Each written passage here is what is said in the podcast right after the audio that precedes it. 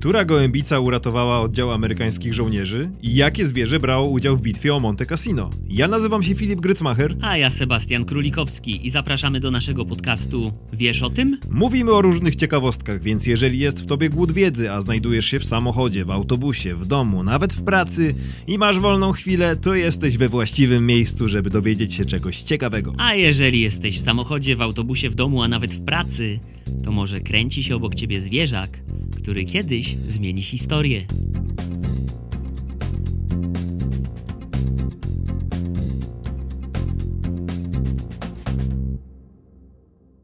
Dzień dobry, dzień dobry, witamy serdecznie w kolejnym odcinku.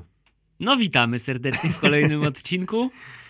Dzisiaj taki fajny zwierzęcy. Zwierzęcy. Będziemy rozmawiać o zwierzątkach. Myślę, że większość z nas lubi zwierzątka, kocha zwierzątka. Tak, no fajnie, przy, fajnie sympatycznie ze zwierzętami, chociaż będzie też y, smutno i wzruszająco, myślę. Nie? Tak, bo to nie będą takie zwyczajne zwierzątka, to będą takie zwierzątka, które gdzieś tam odcisnęły swoje piętno na historii poniekąd. Tak, takie, które rzeczywiście stały się no, słynne tak naprawdę. Można powiedzieć, że będziemy mówili o słynnych zwierzętach. Tak, i na pewno to nie były zwierzątka, które piły kawę, a my kawę pijemy i tę kawkę nam można postawić. Taką wirtualną kawkę. Wystarczy, że wejdzie, wejdziecie na e, buycoffee.to łamane na wiesz o tym. Linki również macie w opisie na YouTubie, Spotify Mhm. i wszędzie indziej. I tam można za 5, 10, 15 zł wspomóc naszą działalność podcastową. Tak, i możecie też wspomóc naszą działalność subskrybując nas, obserwując na Instagramie. Pamiętajcie, na Instagramie jest codziennie, y, są różne ciekawostki, nowe, takie zupełnie niezwiązane też y, z, po, z tymi odcinkami podcastów. No przynajmniej 5-7 rzeczy dziennie można się dowiedzieć. Tak, na relacjach jest dużo, rolki też wrzucamy i też na TikToku jesteśmy. No i polecajcie No, nas znajomym, jeżeli wam odpowiada to, co robimy. Jasne, polecajcie. A jak ich nie lubicie, to też polecajcie. Niech się męczą, no, po prostu. tak, tak, tak, tak. A może też właśnie, może staną się lepszymi ludźmi. O, na przykład, z Ale- większą wiedzą. Tak, a na pewno mm, często się mówi, że fajnie jakby ludzie byli jak y, nie jedno zwierzę tak naprawdę, bo zwierzęta często potrafią być le, lepszy, bardziej ludzkie niż ludzie w ogóle, nie? A więcej niż jedno zwierzę to? Owca, lama, tak. No więc y, jak przejdziemy do zwierząt, to ja tutaj jednocześnie chciałbym, parę odcinków temu też y, miałem szczeciński akcent z faktu mojego rodowodu szczecińskiego, to ja tutaj też zacznę właśnie od y, Szczecina, a konkretnie od kota, który zasłynął właśnie w Szczecinie, który mieszkał w Szczecinie, był szczecińskim kotem. Kot Umbriaga. Bardzo takie no oryginalne imię. I nie- Mało szczecińsko brzmi. tak, mało szczecińskie. Był to rudy kocur, który po II wojnie światowej mieszkał na jednej ze szczecińskich przystani, na przystani Akademickiego Związku Morskiego.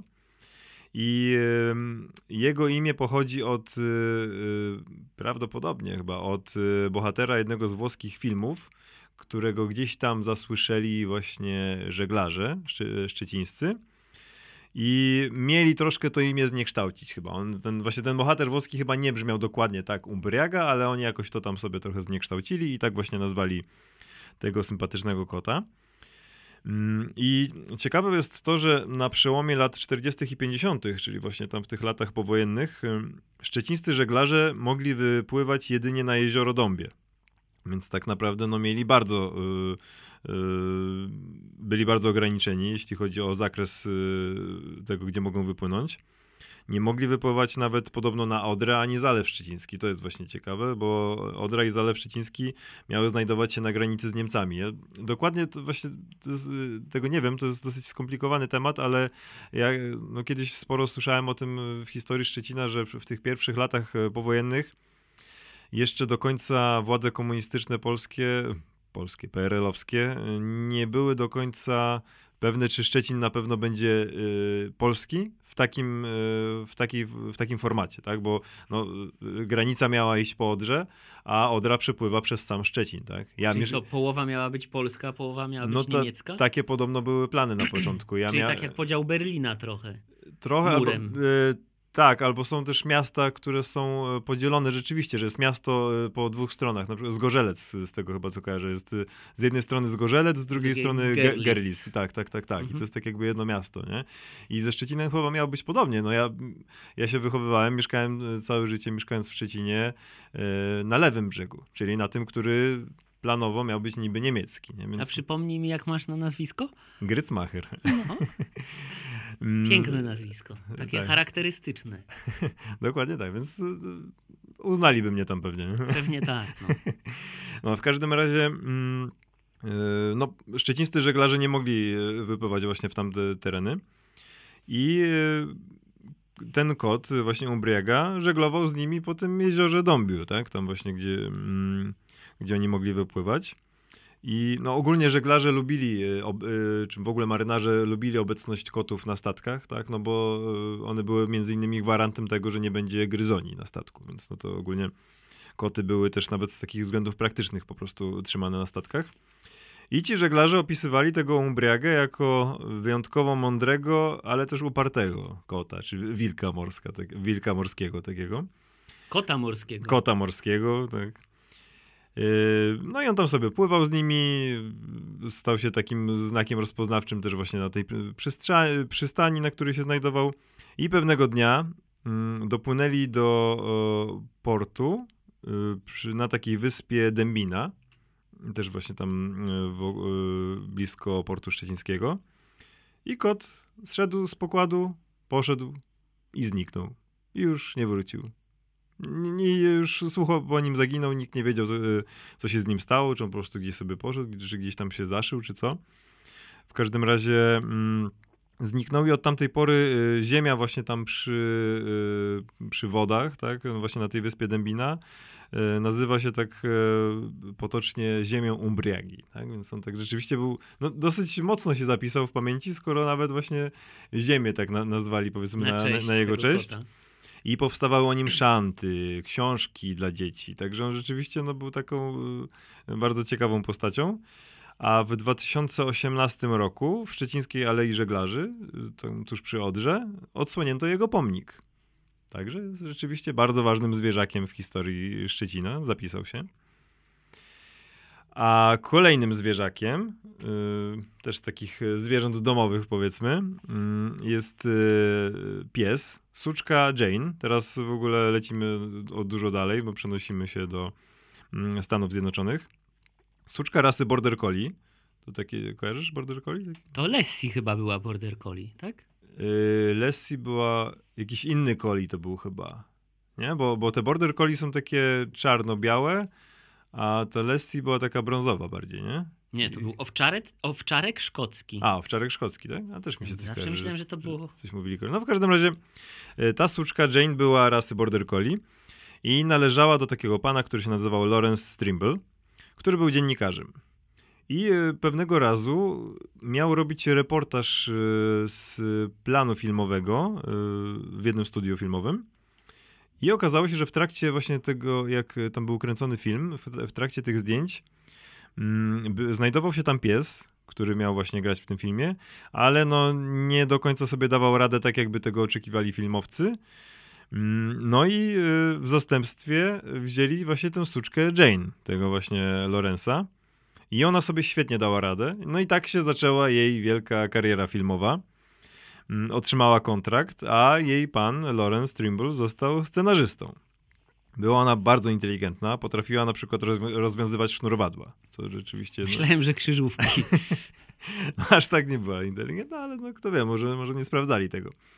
Może, może to ogólnie nie uchodzi za jakieś, jak, wy- jakąś wybitną umiejętność, bo psy często rozwiązują sznurówki, jak e, ktoś na przykład wychodzi z domu, tak? Ale ona to robiła jakby konkretnie, że ona została do tego jakby, to była jakby element tresury, że ona potrafiła po prostu na zawołanie rozwiązać te sznurowadła tak jak należy i często to wykorzystywali.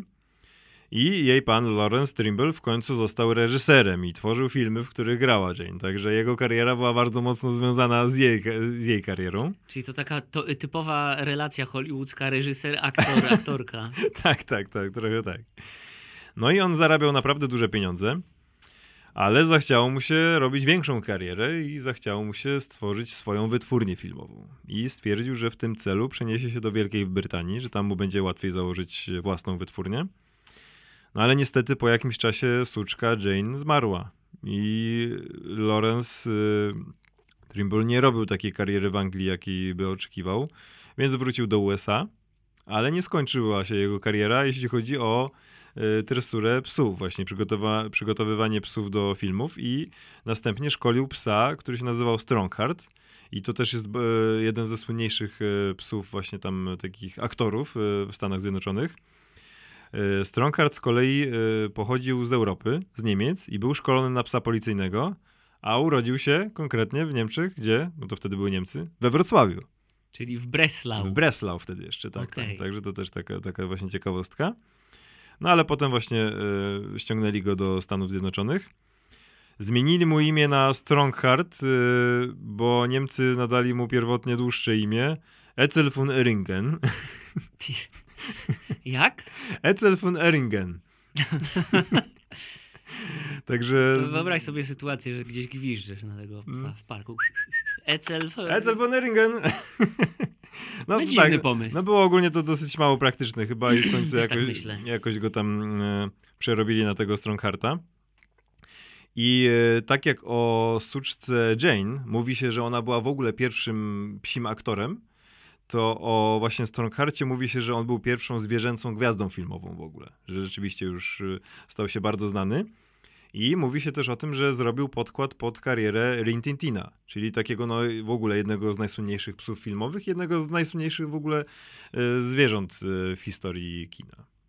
No, także takie, takie ciekawostki właśnie o, o tych, wcześniej o kocie, teraz o psach. To ja też mam o psie. No właśnie, ty też masz o psie, nie? Mam o psie i jeszcze w międzyczasie sprawdziłem, że owczarek szkocki, czyli Lassie, to jest Collie. Coli, no właśnie, no mi się kojarzyło, że ona była po prostu- Coli, tak, a Jane była Border Collie, tak? Tak, i to nie jest żadna reklama Collie. tak, tak. tak, Taki tak, tak. suchar, przepraszam. No dobra, ja mam psa, który się nazywał Balto i był z kolei y, syberyjskim husky. Mhm. No jesteśmy na Alasce, czyli jest zimno, e, 25 rok. Kilka osób zaczyna chorować na błonnicę. No i tam ludzie miejscowi zaczynają się bać e, epidemii, która może w każdej chwili wybuchnąć w tym mieście. No i trzeba ściągnąć do tego miasta e, Nome na Alasce serum, a to serum znajduje się w miejscowości Anchorage, które jest oddalone o jakieś 1600 kilometrów. Chociaż y, w Reader's Digest znalazłem, że to było w Seattle, ale to jest jedyne źródło, które o tym mówi. Mhm. W każdym razie, no i tu znowu źródła się rozjeżdżają. Mm, Jedne mówią o tym, że była zła pogoda i tam nie można było w inny sposób tego dostarczyć. A drugie źródła o tym, że silnik jednego samolotu zamarzł i nie chciał się uruchomić. No w każdym razie jedyną opcją, żeby to serum dostarczyć do tej miejscowości, był psi zaprzęg. No, więc y, na początku pociąg dostarczył lek do miejscowości Nenana, który jest odległy od tego Nome o 1000 kilometrów, więc właśnie tyle musiały przebyć te psie zaprzęgi. No i 20 psich zaprzęgów ruszyło w coś pewnie, co było swojego rodzaju sztafetą. Temperatura jako na Alas- jak to na Alasce, no jedne źródła mówią minus 30, drugie minus 40. No w każdym razie cholernie zimno. No i mamy tę sztafetę, tak, załóg psich i ich y, tych opiekunów, które ym, się wymieniają i to serum wiozą. W każdym razie ostatnia ekipa, e, która wzięła ten lek, to był Gunnar Kassen, właśnie z tym e, wspomnianym przeze mnie psem Balto. No i oni musieli przebyć ostatnie 80 kilometrów z tym właśnie serum. No i tutaj się pojawia taki rodzaj hollywoodzkiego dramatyzmu w tej historii, bo tenże Kassen, Ka- albo Kassen, e, zaczął cierpieć na ślepotę śnieżną. No i w tym momencie cały ten psi zaprzęg był zdany wyłącznie na tego pierwszego psa, który przewodził stadu, czyli Balto. No i wedle wielu źródeł właśnie ten Balto, te 80-80 parę kilometrów, przejechał już na własnym instynkcie. No i oni do, dotarli na miejsce w ogóle cały, wedle co udało mi się znaleźć, cały ten. Ta akcja ratunkowa trwała mniej niż 6 dni, a podobno miała trwać więcej niż 10. No i tutaj się pojawiają pewne wątpliwości, bo oni dotarli jako pierwsi z tym lekiem, ale podobno nie byli najlepsi, bo jeden z tych e, przewodzących innym, innemu zaprzęgowi, Leonard Sepala, twierdzi, że to jego pies pokonał najdłuższy odcinek trasy, najtrudniejszy. Właśnie w jednym źródle znalazłem, że to w ogóle on pierwszy dotarł z tym serum, natomiast cała ta sława spadła właśnie na, na tego psa Balto. No i tu jest nie do końca jasne, bo część y, źródeł mówi o tym, że e, to właśnie ten Kasen, który był właścicielem Balto, wszystko zrobił tak, żeby no po prostu był lepszy PR i że, żeby cały ten blichtr spadł na nich. Inne właśnie źródła mówią o tym, że e, no, jakby wszystko to było takie podinscenizowane, że zdjęcie zostało zrobione później, że ten blichtr spadł na tego balto, dlatego że właśnie ta ślepota śnieżna, że fajny dramatyzm i że tak to zostało opisane. Nie wiem dokładnie, jak to było. No w każdym razie Balto z tym serum dotarł na miejsce, a cała ta akcja została nazwana Wielkim Wyścigiem Miłosierdzia. Ludzie zostali uratowani i podobnie, tak jak kot, o którym mówiłeś, e, pies również dostał swój pomnik w mhm. Nowym Jorku. Został on odsłonięty w 1925 roku, a w ogóle właściciel tego psa jeździł z nim po całych Stanach Zjednoczonych. No, chwalił się, jechał na sławie tego psa. No ale część źródeł mówi o tym, że ta historia jakby nie zakończyła się super pozytywnie, bo ten Balto był wykastrowany i nie mógł być dalej w hodowli, więc trochę z niego zrobili taki rodzaj jakiegoś cyrkowego trochę stworzonka, mm. które było pokazywane w ogóle w jakimś czymś na czymś w rodzaju Muzeum Dziwactw czy coś takiego. Mm. Podobno y, Balto i te inne psy były tam źle traktowane, przywiązywane łańcuchem, źle karmione i tak dalej. No i w Los Angeles pojawił się George Kimball, który był byłym bokserem i biznesmenem z Cleveland.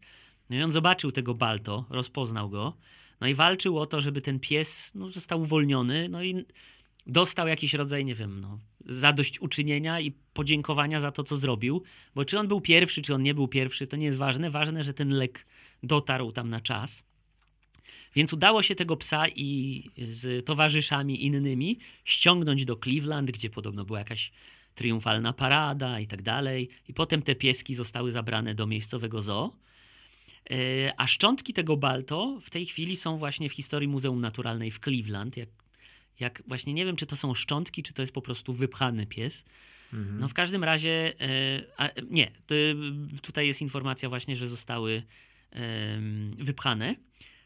I w którymś momencie Alaska, gdzie działa się ta cała dramatyczna sytuacja, miała taką akcję Bring Back Balto. No i oni chcieli tego psa z powrotem mieć na Alasce, żeby go tam pokazywać.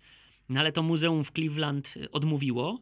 No i w, 90, y, w 1998 roku y, udało się dogadać obydwu miejscom i przez pięć miesięcy ten pies Balto był pokazywany w Muzeum Historii i Sztuki w Anchorage.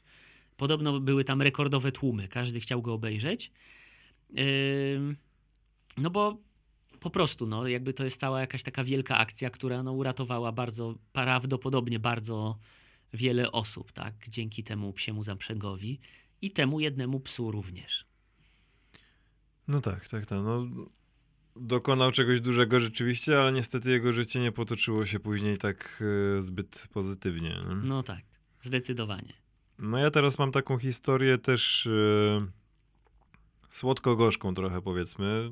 Bardzo wzruszającą też dla mnie, jak yy, czytałem po raz kolejny o, o tym zwierzęciu. Mm, znowu wracamy, znaczy ja wracam trochę do Polski, chociaż mm, nie do końca. Do Polaków wracamy, ale nie konkretnie na ziemię polskie. Mm, bo w trakcie II wojny światowej formowano polskie oddziały na wschodzie i w 1942 roku część z tych oddziałów znalazła się w Iranie.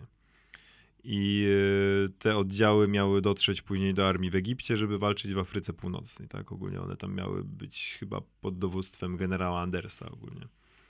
Mm, w każdym razie ci Polacy, właśnie polscy żołnierze, będąc w Iranie, pewnego dnia dostrzegli małego chłopca, który był z małym niedźwiadkiem. Więc to była taka dosyć niespotykana sytuacja. No i ten niedźwiadek niestety był w bardzo kiepskim stanie i no prawdopodobnie nie pożyłby zbyt długo. Oni tam tak naprawdę tubylcy nie wiedzieli za bardzo jakby się nim zająć. I ci żołnierze dali, wykupili tak jakby od tego chłopca, właśnie tego niedźwiadka, dali mu podobno konserwy, czekoladę, trochę pieniędzy i nóż wojskowy w zamian za niego. Co ogólnie no w tamtych e, terenach, w tamtych czasach to w ogóle było jakieś... No, sporo. Sporo tak naprawdę, jak dla takiego małego dzieciaka. Mm, I żołnierze się zaopiekowali tym niedźwiadkiem i, i tak naprawdę dzięki nim on w ogóle przeżył i szybko stał się ich pupilem. Podobno początkowo był, był tak mały, że e, miał nawet problem z przyjmowaniem normalnych pokarmów, tak? Takich, no, które oni tam jedli, więc karmili go mlekiem, jakoś zdobyli mleko, z butelki po wódce, z takim prowizorycznym smoczkiem. Więc rzeczywiście zaimprowizowali taką butelkę ze smoczkiem dla takiego Polak małego, potrafi. Tak, dla takiego małego dziecia, dzieciaczka, niedźwiadka. E, I dali mu na imię Wojtek. I Wojtek rósł, rósł i w pewnym momencie no, ważył około 200 kilo, więc no to już, taka, już solidna waga powiedzmy, już solidna masa tego niedźwiadka. I on no, niesamowicie w ogóle się zaprzyjaźnił z tymi polskimi żołnierzami. Bardzo ich, bardzo uwielbiał w ogóle towarzystwo ludzi i naprawdę im mocno zaufał. I podobno też zdarzało mu się robić, te, zdarzał e, robić im takie figle, numery, że na przykład podkradał jedzenie albo zrywał suszące się pranie, tak, tak o dla zabawy. Mm, I e, kiedy oni gdzieś szli, i pojawiali się ludzie, którzy no, no gdzieś tam jacyś e, tacy o, losowi, no to wywoływał wielkie poruszenie, tak? Albo jak gdzieś nagle sam odszedł i spotkali go ludzie, którzy nie byli właśnie tymi żołnierzami, którzy go, którzy go znali, no to uciekali tak naprawdę w popłochu. W ramach zabawy na przykład żołnierze uprawiali zapasy z Wojtkiem. To były takie właśnie takie ogólnie zabawy, które no, dla niego to był oczywiście totalny ludzik, no bo on był już dużym miśkiem 200-kilowym, a tacy żołnierze, powiedzmy, no tacy pewnie, którzy tam ważyli no, do 100 kilo, powiedzmy, że tam no, nawet troszkę Myślę, więcej. Myślę, że no mniej dużo. Albo i mniej, bo oni też w sumie, no powiedzmy, też tam na pewno nie mieli jak za bardzo funkcjonować normalnie, jeśli chodzi o jedzenie. No ale w każdym razie, no, e, wcześniej jak on był mniejszy trochę, no to zdarzało im się pewnie wygrywać z nim, ale od pewnego momentu już nie było szans tak naprawdę, żeby z nim wygrać. I e, on e, traktował to jako zabawę, no i tak ich traktował też trochę pobożliwie, ale kiedy już wygrywał, no to lizał ich po twarzy. Więc on ogólnie cały czas to wszystko traktował tak bardzo e, pozytywnie, śmiesznie. I on normalnie był wpisany jako członek armii i nawet e, z czasem awansował do stopnia kaprala. Ja to słyszałem właśnie, tak, tak, normalnie tak, stopień. Tak, tak, także był pra prawdziwym żołnierzem. I mało tego, on uczestniczył też w bitwach, w których e, nosił amunicję. Pod Monte Cassino. A właśnie tak? w 1944 roku brał udział w bitwie pod Monte Cassino, więc no to jest nie byle jaki żołnierz, naprawdę.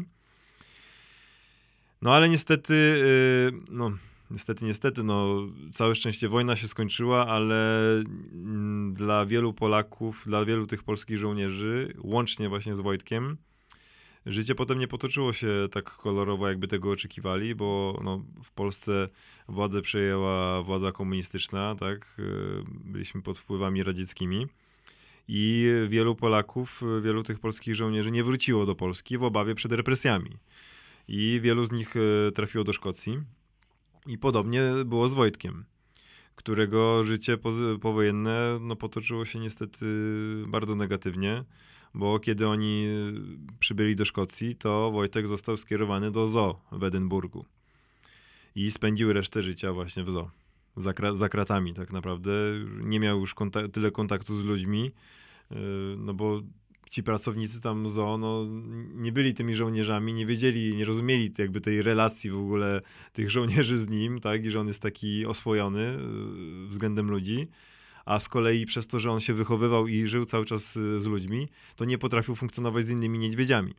Więc no niestety no tutaj był z nim olbrzymi problem i dla niego to była tragedia tak naprawdę, osadzenie no, w takim właśnie no, w więzieniu tak z jego perspektywy. Odwiedzali go czasem całe szczęście polscy żołnierze, których no, znał z czasów wojny i wchodzili do niego do klatki w ogóle i normalnie tam się z nim bawili, więc to były na pewno no, takie najpiękniejsze chwile w ogóle dla tego Wojtka tam od momentu, kiedy znalazł się w tym zoo. Co też oczywiście wywołało, wywoływało wielkie poruszenie e, wśród ludzi, którzy to obserwowali, także tych ludzi wchodzących do klatki, tych żołnierzy. I podobno poza tym, że właśnie mm, tak się cieszył, kiedy przychodzili ci znajomi jego żołnierze, to też bardzo entuzjastycznie reagował, kiedy słyszał język polski. Nie? że to było po prostu dla niego coś takiego. No, język, z którym był oswojony, tak? Mhm. Do, do, którego rzeczywiście, z, z którym się wychowywał. No i podobno polskie władze, wtedy perelowskie, nawet y, starały się o ściągnięcie go do Polski. Podejrzewam, że chcieli pewnie zro zrobić z niego jakąś atrakcję, tak, czy jakiś element propagandowy, no ale w każdym razie bezskutecznie, nie udało im się go ściągnąć. I przeżył w tej niewoli właśnie no, ponad 15 lat. Zmarł 2 grudnia 63 roku, tam właśnie w zoo. Ma swoje pomniki w Polsce, w Szkocji, we Włoszech. Także no rzeczywiście bardzo ciekawa postać te, tego zwierzaka. E, bardzo wzruszające też to jego życie, zwłaszcza to, jak to się potem potoczyło i smutne. A jeszcze taka ciekawostka, że byłem kilka lat temu na spektaklu e, właśnie o Niedźwiedziu Wojtku. W teatrze dramatycznym, tak? Tak, tam w scenie na Woli, tak? Bo to wtedy... No nie wiem, czy to... No ale... Tak, ja byłem tam właśnie na Woli, to było, to było jeszcze wtedy chyba część teatru dramatycznego, tak? Teatr, no, mhm. I w główną rolę w Niedźwiedzia Wojtka wcielił się Michał Piela, tak? Więc rzeczywiście Znany było... wam pewnie na przykład z Ojca Mateusza. Tak, tak, tak, tak, tak. I nie tylko, świetny aktor. Bardzo fajny aktor i Pozdrawiamy. świetnie zagrał właśnie tego Niedźwiedzia Wojtka. Bardzo ciekawy spektakl, też wzruszający i bardzo ciekawy, przedstawiający jakby taką w ludzkim wydaniu perspektywę zwierzęcia właśnie. Mhm. No, także... No, ja, ja chyba też mam historię dosyć wzruszającą. może gdzieś tam też mnie za gardło ściśnie, bo widzę, że ciebie ścisnęło. No. Y ja mam historię gołębia. Y cher ami, co znaczy po francusku drogi przyjaciel albo droga przyjaciółka. No i w tym przypadku przyjaciółka, choć pierwotnie uważano właśnie, że to był samiec. Tak więc tam toczyła się debata i część źródeł na, nadal pisze, yy, że to był samiec.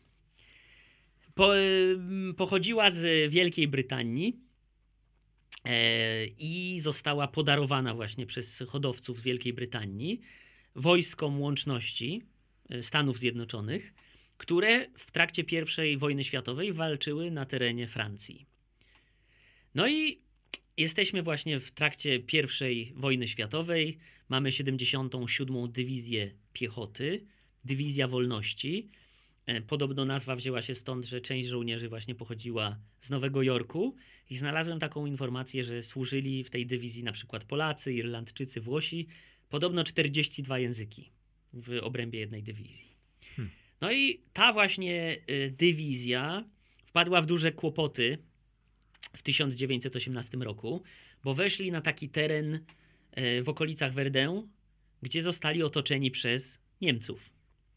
I między innymi dzięki, albo przez to mówi się o nich jako e, o zagubionym batalionie. No i cała ta sytuacja tym bardziej nabiera dramatyzmu, że tak, zostali otoczeni przez Niemców, ale amerykańskie wojska totalnie nie wiedziały, gdzie jest ten batalion. Więc zaczęli ostrzeliwać swój własny batalion. No i e, bardzo wielu żołnierzy zginęło, zabitych przez własnych kolegów z własnej armii. I na początku ich było około 550, a po kilku dniach ten batalion liczył już sobie 194 osoby. Więc no, wiele, wiele osób yy, zmarło, tak? No i tutaj się pojawił problem, bo tak, łączności nie było. Tu jedno źródło w ogóle jest nawiązanie do naszego pierwszego odcinka, że He Henryk Magnuski wymyślił walkie-talkie dużo później. Mhm. Nie było też możliwości posłania jakiegoś kuriera i tak dalej. W związku z tym jedyną opcją był gołąb pocztowy. Ale Niemcy nie byli taki, tacy głupi, no i wiedzieli, że no, te gołębie przenoszą jakieś informacje, więc jak tylko jakikolwiek gołąb się pojawiał, to do niego strzelali. I Smithsonian Magazine mówi, że zanim y, gołębica szerami w, y, wzbiła się w powietrze, zostały zastrzelone dwa gołębie. No i ona była ostatnim ratunkiem tego batalionu. Y, Charles y, Whitlesey, który był majorem dowodzącym tym batalionem, do takiego pojemniczka, który był przymocowany do jej nóżki, włożył taki taką informację. Jesteśmy wzdłuż drogi równoległej 276,4. Nasza własna artyleria prowadzi ogień wprost na naszą pozycję. Teraz mnie ścisnęło za gardło. Za gardło. Na litość boską przestańcie.